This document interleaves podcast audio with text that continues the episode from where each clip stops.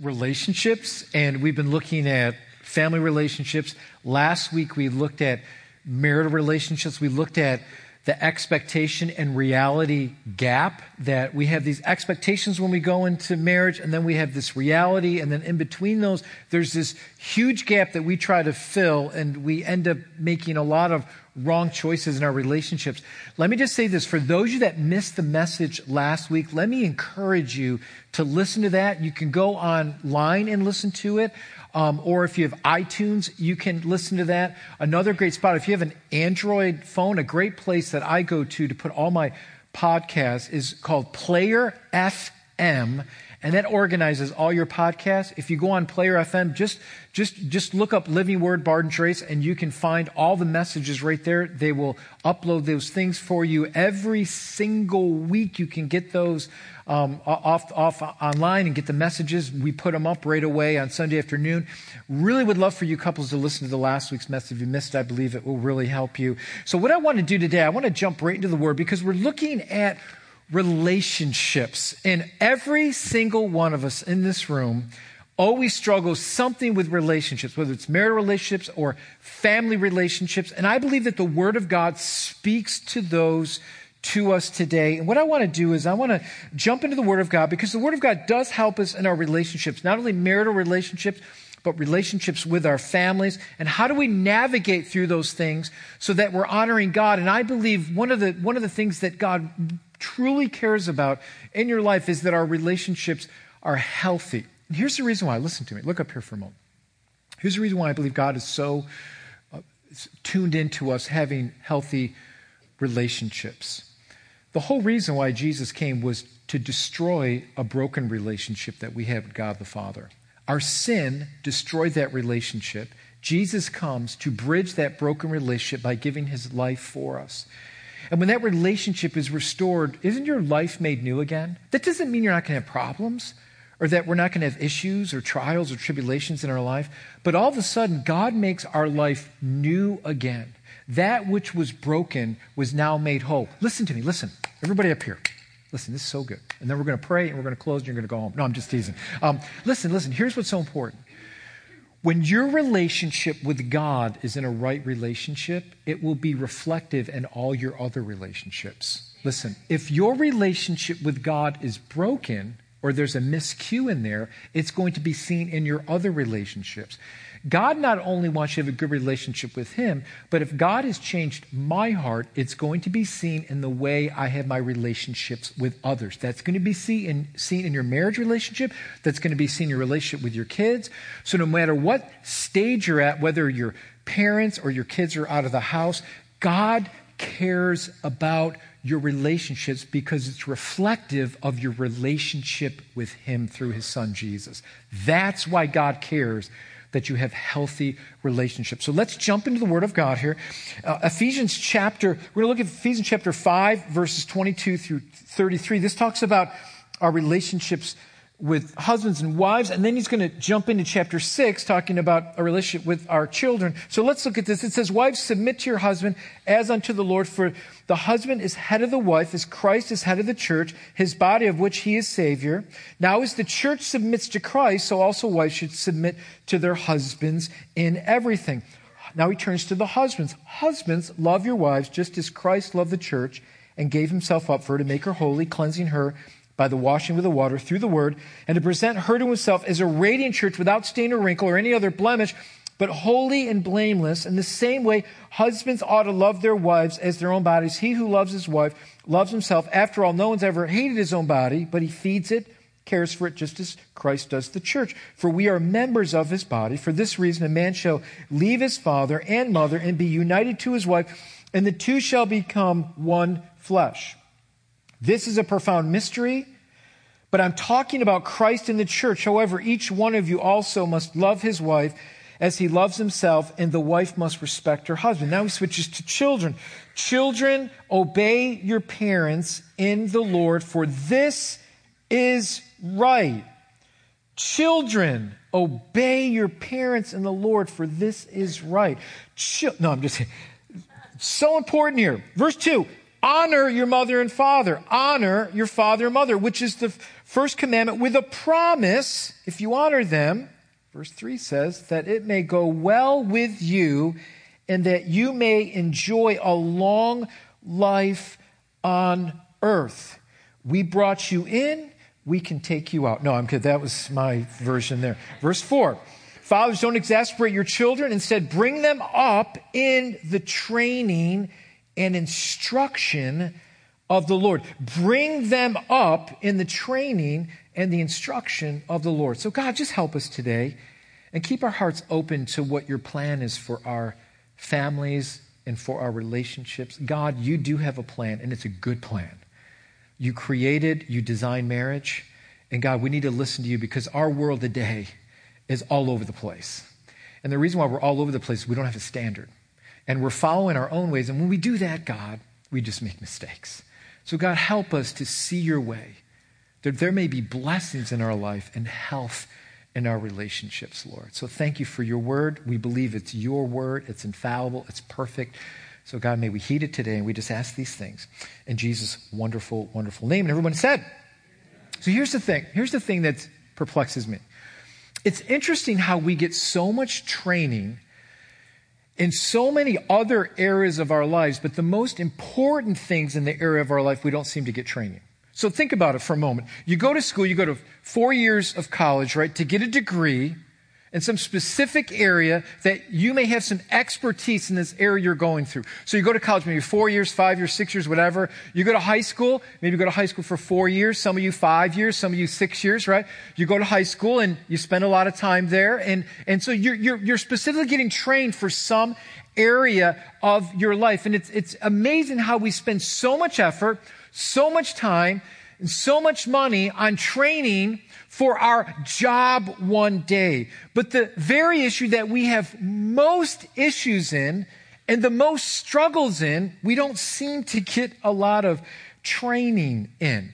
It's interesting. I have, when I have uh, my premarital classes, I'll have uh, the couples that they want to get married, I have them just fill an application. And I want to get to know their background, you know, what their upbringing was like, so I can kind of specify how I want to deal with that couple and what things that we need to focus on and uh, what areas that, that I could help them uh, the best way and to help them give them a good foundation for their marriage. And so, one question I ask them is Have you read any books, listened to anything, have any training on marriage? And overwhelmingly, most couples will say no. And the reason why is they say, Our love will just lead the way right? Our love will just lead the way. How many that just got you in a lot of trouble, right? We don't have any instruction or any teaching on married life. How many new parents, when you had a child, I can remember Kathleen and we had Kobe, we're, we're at the hospital, Kobe's born, and you know, this is 20 years ago, we're at the hospital and we're like, you know, everything went good, the birth went good, and, and, we're just there, and the nurses would take him away, and then we'd feed and then they'd bring him back, and it was real nice. Like, we could do this for months. We'll just stay right here. This is a good deal. This is a, and all of a sudden we have to bring him home. And all of a sudden we ask the nurse, we're like, well, what, what do we do? Like, what, what, there's, there's no instruction manual. What, what, you know, um, what do we do? I mean, how often should we feed them? I'm not kidding you. Verbatim, quote from the nurse. Whenever he's hungry. Well, duh. I, do, so what happens? You feed them, then they fall asleep, and then they're off schedule. And so for the first three, four, five weeks, it was just misery because we didn't know what we were doing. How many can relate, you parents know what, okay, can I get an amen out there, right? You just, there's no one, and so you feel like you're a horrible parent, and the kid's not happy, and you're feeding him enough, and, you know, can, can is there, is there like a return policy? Or like, can we go back? Can we take them back to the hospital, right? And so here it is with marriage. Let's be honest. Most of us go into our marriages with no clue. And, and if we do have a clue, what we go into is the example that we had from our parents, and for many of you, probably wasn't a great example of what a marriage should be like. And so we go into college, we get this knowledge and understanding about certain fields so that we have expertise. But when it comes to marriage and family, we, we basically get no training. And it usually comes from what we've witnessed and what we grew up with. And many times that was just unhealthy. And so the very thing the very thing that should be the most important thing in our lives usually is the thing that is most neglected. And usually when people begin to think about being more proactive in their relationships because things start to tank is when there's a problem. And when we become more proactive in our areas of our lives, it's interesting how the outcome will be different. And I believe with all my heart, in my marriage, the best thing that I could ever give my kids is a good marriage. It's not a kid centered marriage, but a spouse centered marriage. And I believe that's the best gift that you can give your child. And that's what I want to encourage you today in your families. What can we do to create health and stability in such a, a, a traumatic society that we live in, in, our families, and, and, how disastrous so many things are? And, and I believe it's never too late with the Lord to begin to listen to His word, to begin to place in our priorities what God would desire us to do. And I believe it's never too late. And so this is what I want us to do. I want us to look at what does it mean to have a healthy family. And let me first say this. There are no perfect families. Amen. No. I don't care what Facebook or Instagram tells you. There are no per everybody has something in their past, in their family that's just messed up or whatever. There's no perfect families. And I know what some of you are thinking. You're saying, Pastor, I came from the most dysfunctional family that you can think of. And some of you are thinking, man, Pastor, I, I did my best with my kids and they still made so many bad choices. And listen, listening to this message, I don't want you to feel worse or more guilty or to beat you up. My desire this morning is that I believe that we can go from just surviving to thriving if we really listen to what the Lord desires for our families. And that we can make healthy choices. And that we can live an example before our kids, no matter what stage you're in, whether your kids are young, teenagers, or out of the house, we can be that example before them of what it means to have a healthy relationship with God and continue to live that example before them. And, and this doesn't mean that we nag our older children when they're grown and, and that we say, you need to do this and that and the other. How do we build good, healthy relationships so that we have a platform to continually speak into their lives? Where God gives us the permission to continually speak in our children's lives, even when they're older. Because how many know that you can do the best job laying out that platform for your kids, but when they're older, they're going to make their own choices? They're going to make their own decisions. And so many of you may have two kids and three kids or four kids, and you say, well, 50% of them did pretty good. The other 50 didn't do real great. And you can beat yourself up and say, what do we do different here? What do we do, do different there? Listen, stop beating yourselves up because so many times they make their own choices, right? We want to, we want to celebrate and pat ourselves in the back when they make great choices. And when they make bad choices, we we, beat ourselves up. And that's not what I want to do here today.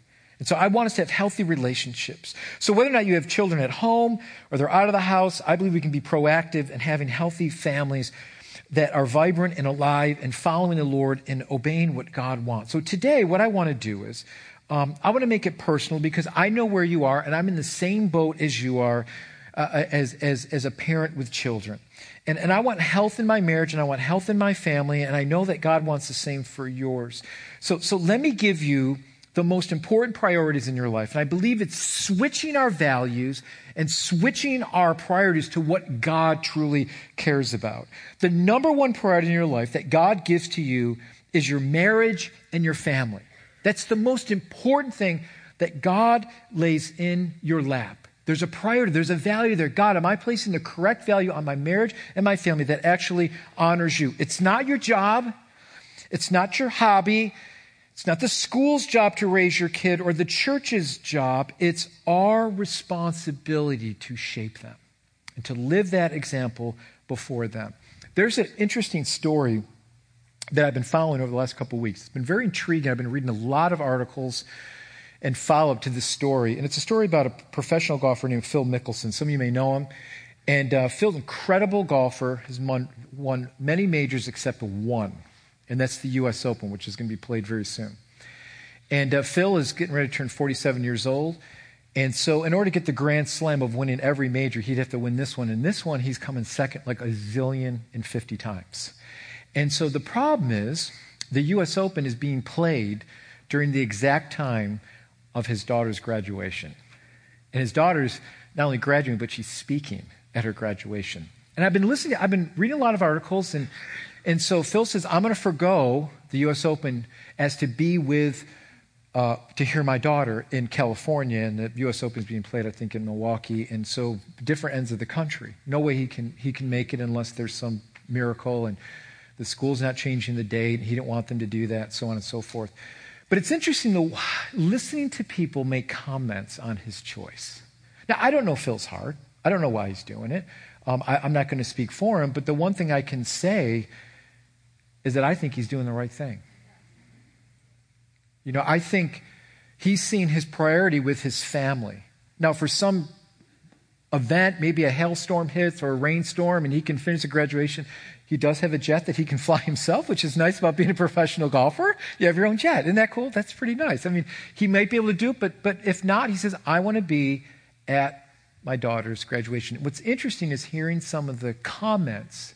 A couple weeks ago, I was watching the Memorial Tournament, golf tournament, and some of the comments just saying, like, he's not going to he's not going to do it again. Maybe he's doing it because he feels like there's no way he could win. All these different comments. I don't care. The priority is what's there. What's most important? The thing that God lays in our lap that I believe is paramount and priority is our marriage and our family. There was an interesting study done by the University of Virginia over three uh, over a three-year period, and what they discovered was they discovered four types of family cultures that are shaping the next generation in American families. Really eye opening, very interesting. And what they discovered was they discovered basically four groups in this three year study. And let me tell you the four groups that they came up with. The first group was called the faithful, and this comprised of about 20% of American parents. This group taught their children a strong sense of right and wrong. Their morality was handed down to them through their Christian belief, and their main concern was raising children that reflected God's promise. This was more important than their children's future career success. In other words, they were raising their children in accordance with biblical values. 20%. The second group was called the engaged progressives, and this made up 21%. They believe morality centered around personal freedom and responsibility. Having sidelined God as uh, the morality author, engaged progressives see few moral absolutes beyond the golden rule. They value honesty and are skeptical about religion and are often guided morally by their own personal experience or what feels right to them. In other words, they would say, do what you feel is right. The third group was the detached. This made up about 19% of the survey. Their motto was let kids be kids and let the cards fall where they may. Pessimistic about the future and their children's opportunities, they report low levels of marital happiness. They do not feel particularly close to their children, and they do not spend much time interacting with their children. Dinner is usually in front of the television set. And the fourth group, the last group, was the American Dreamers, and this made up the biggest percent of their survey, of their study, and this was 27%. The, the, American Dreamers, what they did is they poured themselves into raising their children and providing them every possible material and social advantage. American Dreamers described their relationship with their children as very close and expressed a strong desire to be best friends. Their children, once they are grown, they wanted to be their best friends. These families would be seen as child centered. So the, those are the four groups that they came up with. And these represent the type of culture that is found in our families. Now, as you listen to those, you might be thinking this, hmm, yeah, that was definitely, I fit into one of those categories in my family the way we were raised. So, what type did you grow up with? And so this is what I want to deal with today. And I want to talk about three seasons of parenting and how you can bring health and relational uh, stability in these three seasons of parenting in your life. And I, and I believe this speaks to all of us here, and I hope this will help you to better have, have better uh, relationships in your family dynamics. Uh, so let me give you the three real quick, and we're going to dive into each. The first group I want you to see are young parents, um, and, and, and I would call this group tired parents. So these are parents with children under 12. How many of you have, how many of you have parents with kids under 12? Okay, great. Let's pray for you right now, right? You got 12 tired parents. The next group, the seasonal, are, are parents with teenagers, the teeny bopper parents. And I call those parents, please pray for me, parents. How many of you parents have teenagers in your house? Okay. And then, uh, and, and, and, and uh, you know, that's always a struggle in that age group with teens. Uh, so let's pray for those families right now in Jesus' name, right? So I know it's a struggle. I remember when I was a youth pastor, before I had kids, many of the parents of the teenagers would come up to me and say, Pastor Barton, what do you think about this? And how should, what should we do with our kids? And I would give them this advice. And now I'm thinking back of raising three teens of my own. I'm like, man, what was I thinking? I don't know anything about that back then. And these parents trusted my wisdom when I didn't have any kids. So it was crazy. It's crazy, crazy time. Um, and then I see this, this uh, third group are older parents or empty nesters. How many have older kids and you're empty nesters? Raise your hand. Okay. Um, your kids are grown, they're out of the house, hopefully, right? How many of you got some house people? No, I'm just, don't raise your hand, don't incriminate yourself. Got some older house guests that need to get out. Okay, so you have those. Um, those of you that your kids are having kids and, and, and your grandparents, you're in that season of your life. So let me dig into these three, um, let me dig into these three seasons and and how can we create healthy relationships within those? Um, the first I want to dig into is those young parents. And let me give you a, a passage here in Deuteronomy 6, 6 through 9. I love this verse. It says, And as you commit yourselves wholeheartedly to the commands that I'm giving you today, this is what the Lord instructed Israel when they were in the promised land and, they're going in there and they're going to they're going to be part of this nation that god is dwelling together. And these are the instructions that he gives them. He cares about the family and this is what god says to them. He says this is what i want you to do. Repeat to them again and again to your children. Talk about them when you are at church. What does it say there? Talk about them when you are at home and when you are on the road and when you are going to bed and when you're getting up, tie them to your hands and wear them around your forehead as a reminder. Write them on the doorpost of your house and on your gates. What's interesting about this passage that God gives uh, to the Israelites in establishing their families and what God sees important, all these verses are proactive that he's saying you need to be proactive in the spiritual lives of your children. And here's what I would say to you, parents that have young kids. Here's what I would say be intentional with your children concerning their spiritual lives. Take hold of your responsibility as the primary spiritual role model in their lives. Faith starts at home, not at church.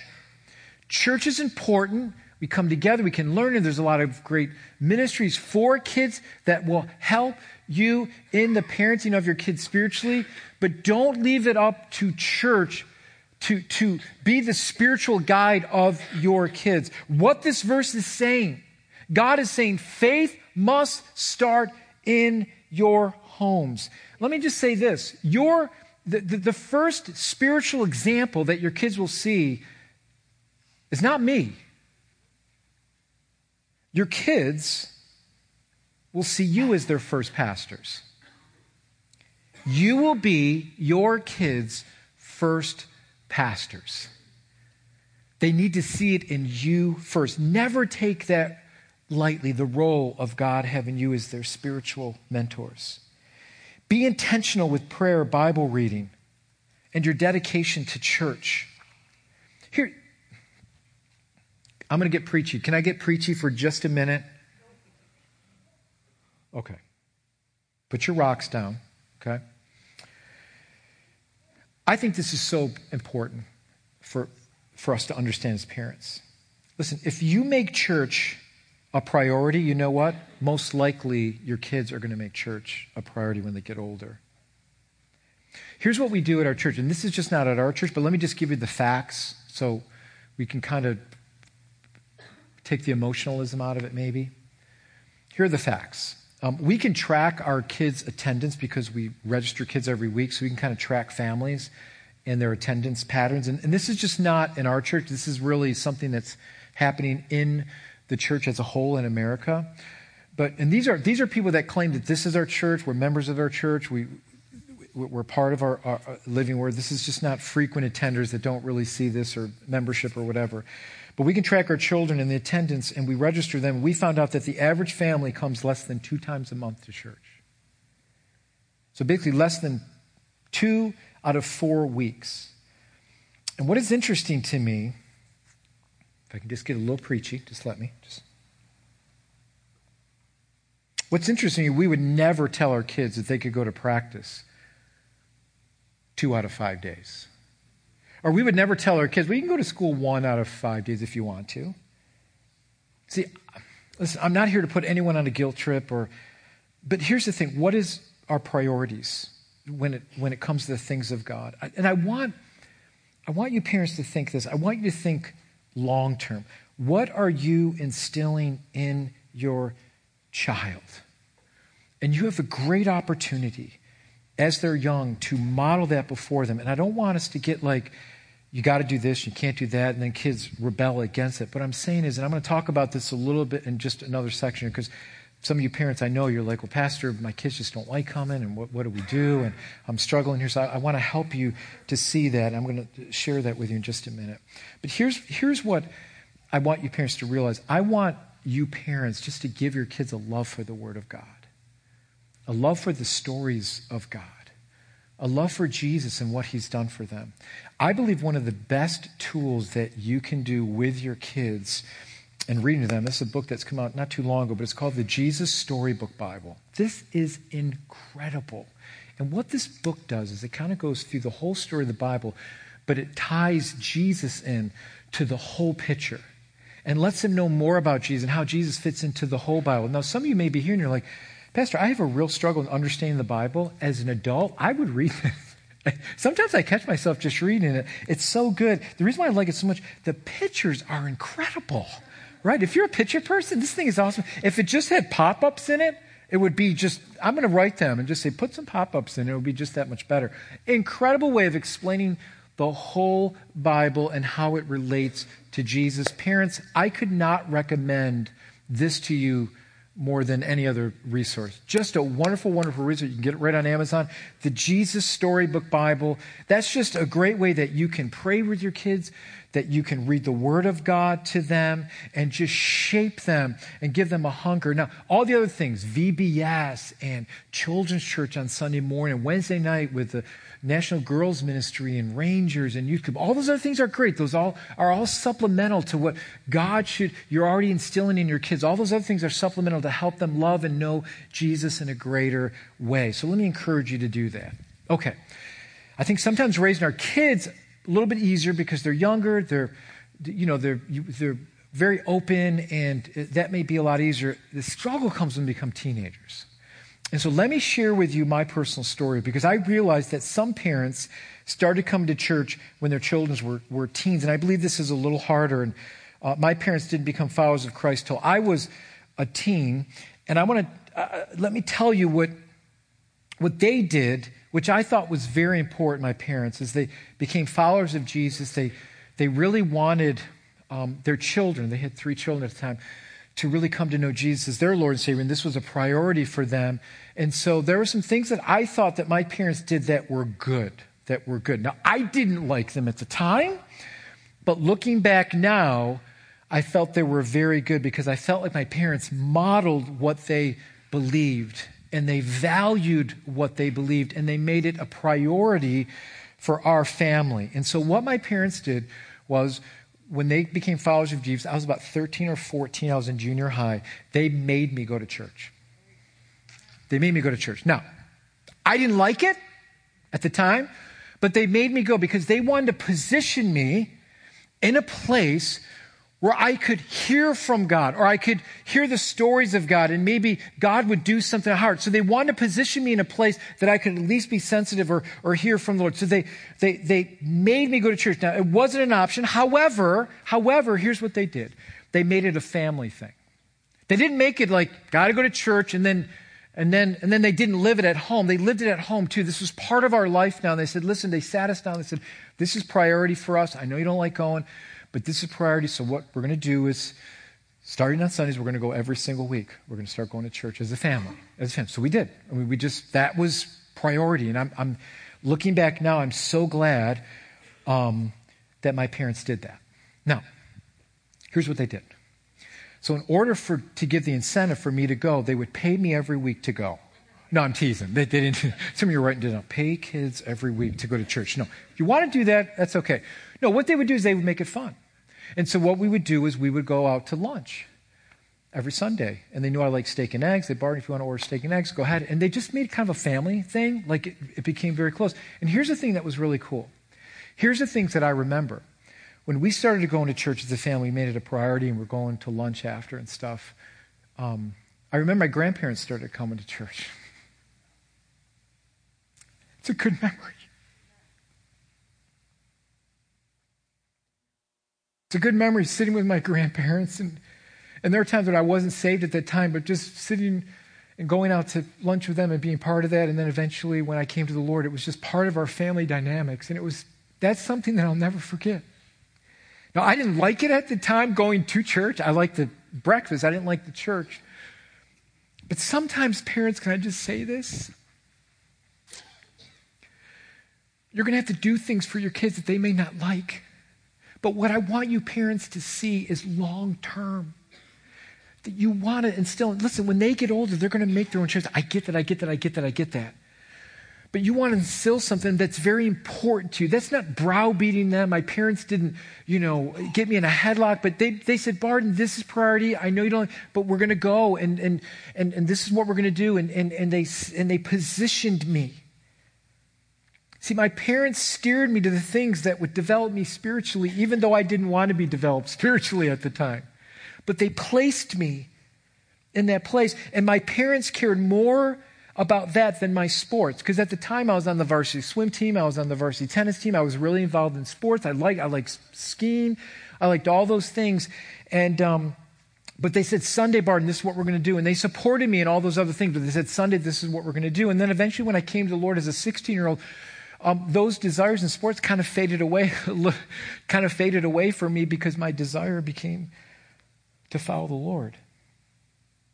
I went on my first missions trip as a teen. Um, and anything that was related to church or youth group or something that, that my parents could encourage me to go to, they just got behind it. And so as a teenager, I went on my first missions trip. And if your son or daughter is interested in going on a mission trip or anything that could place them in the place of God, I would go. And some of you may think, wow, $1,500, $1,400 to go on a mission trip, that's a, that, that's a lot of money. Listen, if God will provide the way. In my first mission trip, God provided the way. Um, I, I just I can't begin to tell you how thankful I am that my parents positioned me in a place where I could hear from God. The priorities begin to change, but they did it in a way that was very loving and supportive and, and just said, Barden, this is priority for our family. And I'm so glad. I, I, I pray that that will be instilled in my kids too as, as they grow older and, and eventually move out of the house, that they will have that same priorities um, for their family also. Here's what I wanted to do, because I know some of you parents, you struggle in this area with your kids. Um, and I, I want to encourage you today to not give up. Um, that to keep praying for your kids and, and those that may have even raised your kids in the church and then they're kind of far away now and not to give up and not to, not to get discouraged. But what I want to do is I wanted to interview a teenager today for you.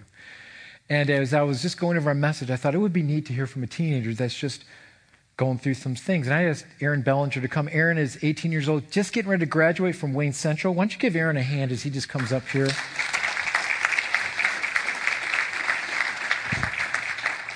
So, Aaron started coming to our church when he was fifth, fourth grade, fifth grade? Uh, fifth grade. Fifth grade. And uh, his mother dragged him here. He had to come. And uh, God has been doing some things in Aaron's heart in his life. He uh, just recently went on a missions trip with us. And I've noticed, Aaron, just how God's been changing him. And I, I wanted, I wanted to ask Aaron some questions on how his mom helped him and prayed for him, even as as a kid, like, okay, I'm going to go to church, I'll listen to your mom, but then you get to become a teenager and a teenage boy, right? And then you, you know everything at that, at that age, right? And, and kind of maybe rejecting maybe some of the things that you've learned and what his mom did to continue to encourage him to, to where he is today and how God has really gripped his heart. I'm hoping this will encourage you. So, Aaron, let me just ask you, what, what, when you first started coming to the church, what did your mom do to encourage you? How did she live it out before you to, to come to church and, and start your, your walk with, with Christ? Started, like you said, it started in fifth grade. Um, I was always, it was back and forth. I, I wanted to go, I didn't want to go. It was like, should I go to youth group? Should I not? But she would always, she would bring me there. I mean, there was fighting and arguing, but it ended up, I was ended up there and she always prayed with me every night.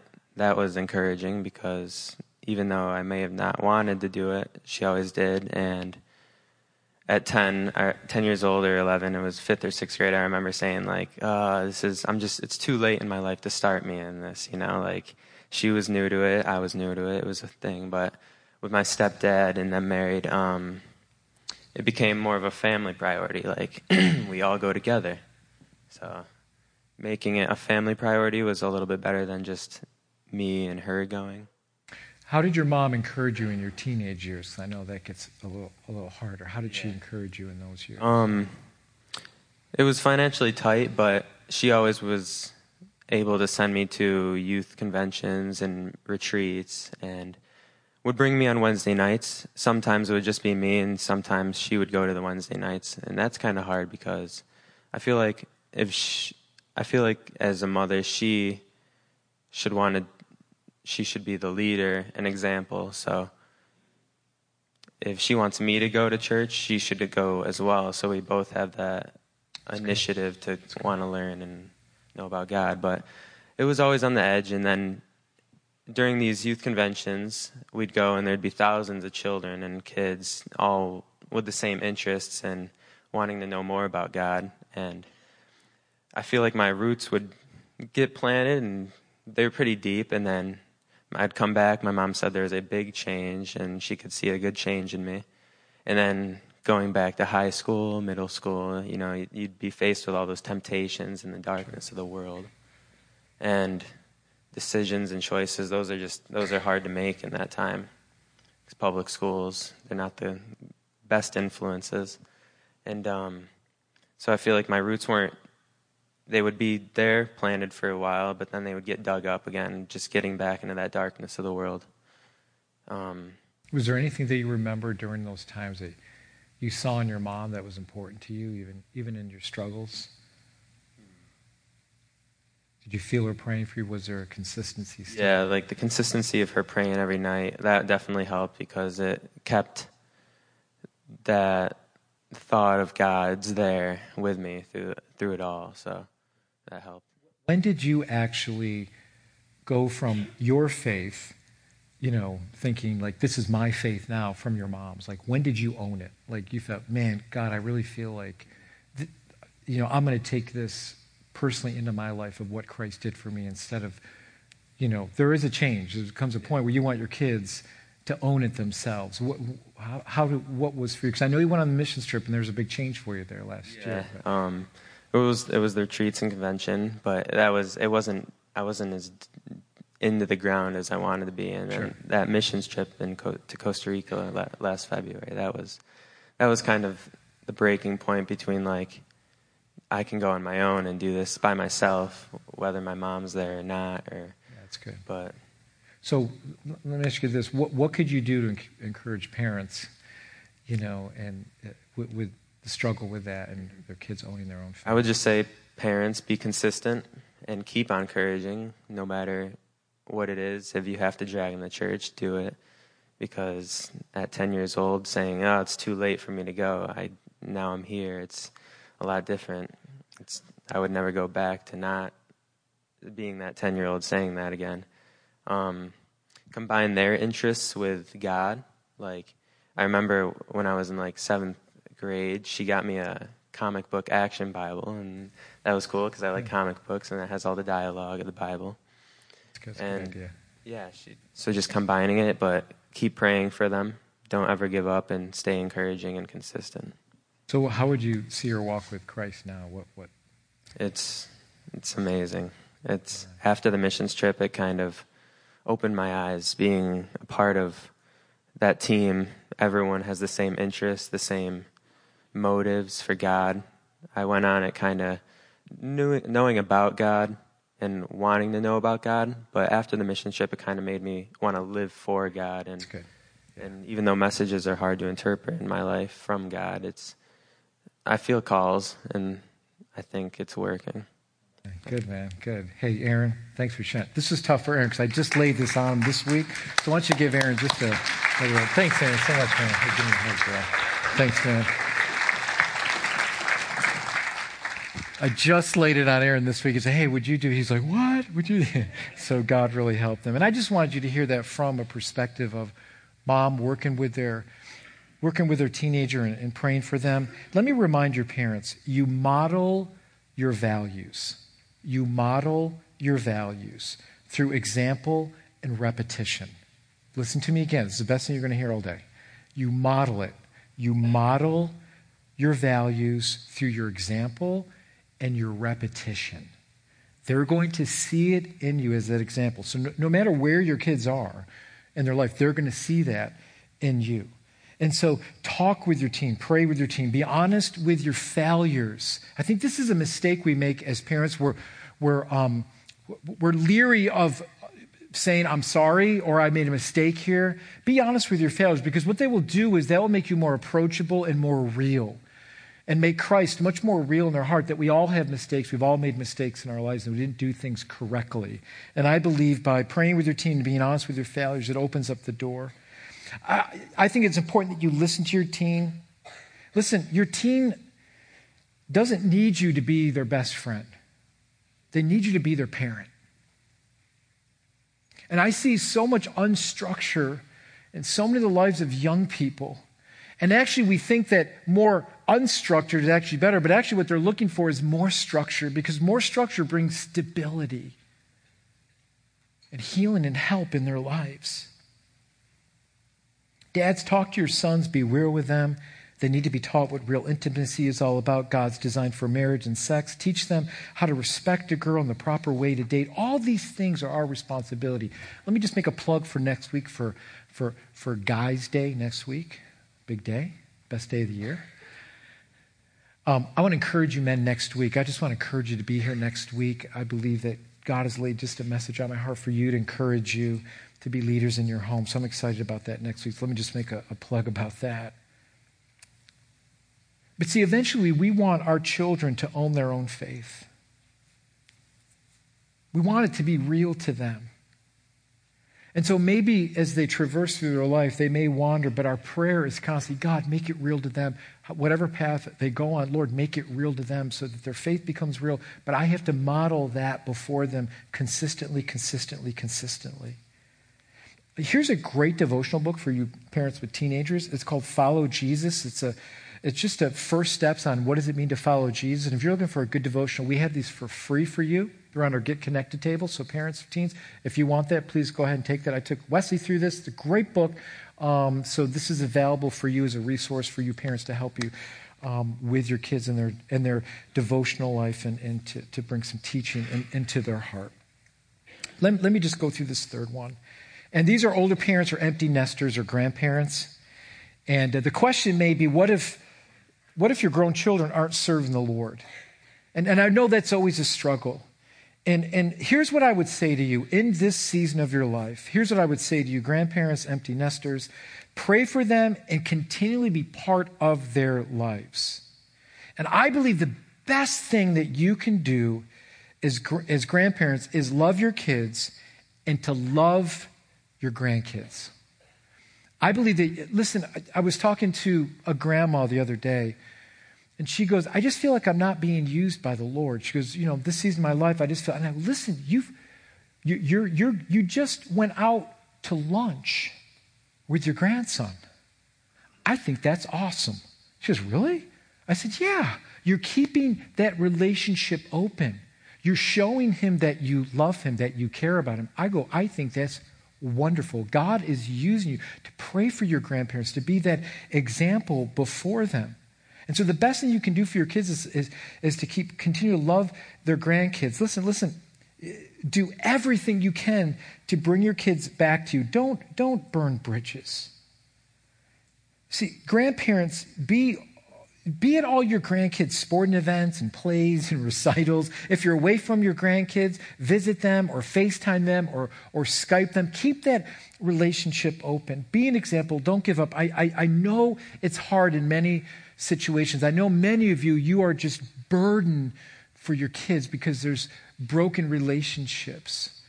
And I would say to you, let me encourage you today to, to do everything you can to start somewhere to build that relationship with them. And I know some of us, we may have burned those bridges or it may have been the other way, but I would say, as the follower of Christ, it's our mandate to be ministers of reconciliation. If God has reconciled me back to his son, then I need to do everything to reconcile those relationships that were broken, to bring them back. So that's, that's what I would say to you for you grandparents. Let, let me just say this for some of you older saints. You are you are so important to our church. You have no idea the role that you play in our church as being an example of someone who faithfully follows the Lord. That we look to you and we see your faith and we see you praying and we see your faithfulness unto the Lord. We see that, hey, you've made mistakes, but willing to say, God's forgiven me. How can I bridge these gaps? How can I, how can I mend these broken relationships by my example and by me uh, loving, even in a situation that is very unlovable or very difficult? I would say, do all you can to continue to be that example and continue to pray for your kids. And I know that's a, that, that's a heartache for many of you here today, but God hasn't given up on them. God's not given up on them. And so I would just encourage you, encourage you, encourage you to continually be faithful before them. Here's what I would say. Here's what I want you. I got a little homework there on your on your uh, uh, uh, just on your sheets there on your notes. I think one of the reasons why families get just out of kilter is because they don't know what their values are as a family. And what I would do is maybe as a family, is write down some of your core values that will guide you. You know, some of our, our values for our, for our family, when I was growing up, we went to church, we prayed together. One of the things we always did is we always told each other we love each other. Just, we're just more of an emotional family. We always gave each other hugs. And I know some of you were brought up in families, you know, those hugs are the most awkward time because you're like, hug like this. You know, your parents are like, you know, you didn't know what to do. You didn't say you loved each other. It was just very, but let me just say, that was one of our core values that we always say. Even our kids today, it's like, they may be around their friends. Hey, love you. Love you too, Dad. It's not embarrassing. We're so used to it that it's just part of the culture and the core makeup of, of our family that we just say we love each other and that we hug each other. What are your core values? What are the things that are important for you as a family? Is praying together important? Is coming to church together important? What are, the, what are the values that you have as a family that you need to revolve around and maybe reprioritize to make God the center of your family? Here's the other thing I want to do for you. Some of you here, you're just like, Pastor, I am just hurting today because of some broken relationships or something that um, my kids are going through, and I just need prayer for it. And here's what we want to do for you we want to pray for you. And if that's you, what I want you to do is in the back of your seats, there's prayer cards. And those are, you know, if you ever have a prayer need, you can use those. And we always pray for those on Tuesday nights. But what I'd like you to do today, for those of you that, um, that just need prayer for your kids, here's what I would love for you to do. I want you to take that prayer card and I want to write your, your, your child's name down. And you may, you may put on that, like, just put their name down. Or you may put, like, they just need the Lord, they need salvation. Or maybe there's some drug problem they're going through, or maybe just whatever. Maybe they've known the Lord and they've just backslid and they need to come back to God. I don't what it is. You may just put their name down. But on Tuesday night, um, we're going to individually pray for every single child by name. We had a ton of cards come in in the first service. This is a pretty thick list. So I know that many of are hurting and you want your kids to know the Lord. And we, as the family at Living Word, want to pray for you and pray with you and stand with you. Isn't that what the church is all about? Church is a messy place. It just is. And every family has its issues. And so, we as the church, we want to tell you we love you, we care about you, we want to stand alongside you, side you, we want to pray for that child. We want them to come into that knowledge and relationship with Jesus so there's restoration and wholeness in their life, whatever they're going through. And we are going to pray for every single name on Tuesday night. So if that's you and you want to write that down, just fill out the card in the back, write their name, maybe just what you want prayer for. If you want to do that, go ahead and just leave it at your seat and then um, we'll pick them up after the service, and we will stand with you, and we will pray for you for God to do a great thing. That's what church should be about. We are family, and families should care about each other, and we want to stand with you to see God move in their individual lives. Amen. So I want to pray for you, and we're just gonna we're gonna we're gonna close in prayer and and ask God just to just to help you in your situation and, and whatever phase that you're in that God would maybe just just redirect your paths if they need to be redirected, redirect some of your prayers if God needs to do that. So let's just commit our hearts and our lives to the Lord so that God can bring the healing into our relationships. So let's stand and we're going to pray and then we're just going to close in song. We're going to sing about Jesus and then we're just going to close. So let's just pray as we stand today. Thank you for so being so patient. Lord, thank you for your word. Thank you for this time. And Lord, right now I pray for every family in this place, for every parent that's praying for a child, whatever the need may be, you know about it. And God, we lay this at your feet. And we know, Jesus, you've come to this world to restore that which was broken. And so, God, we pray for our children. I pray for any brokenness that's represented here, that you would bring wholeness and forgiveness and healing. So thank you, Lord, that we can come to you and we can cast our burdens at your feet because you do care for us. You've not lost sight of them, God. Thank you for never losing sight of us. Thank you that you leave the 99 to, to, to seek out that one. We thank you for that, Jesus. So we lay these needs and these burdens at, at your feet, Lord, knowing that you can answer them. And so help us to trust you even as we wait. Help us to trust you, God and never stop praying, never stop reaching out, never stop being an example, Lord. So encourage us through your word, we pray today. We thank you for this time. We ask all these things, all these things, in Jesus' wonderful name. In Jesus' wonderful name, amen. Amen. Let's sing.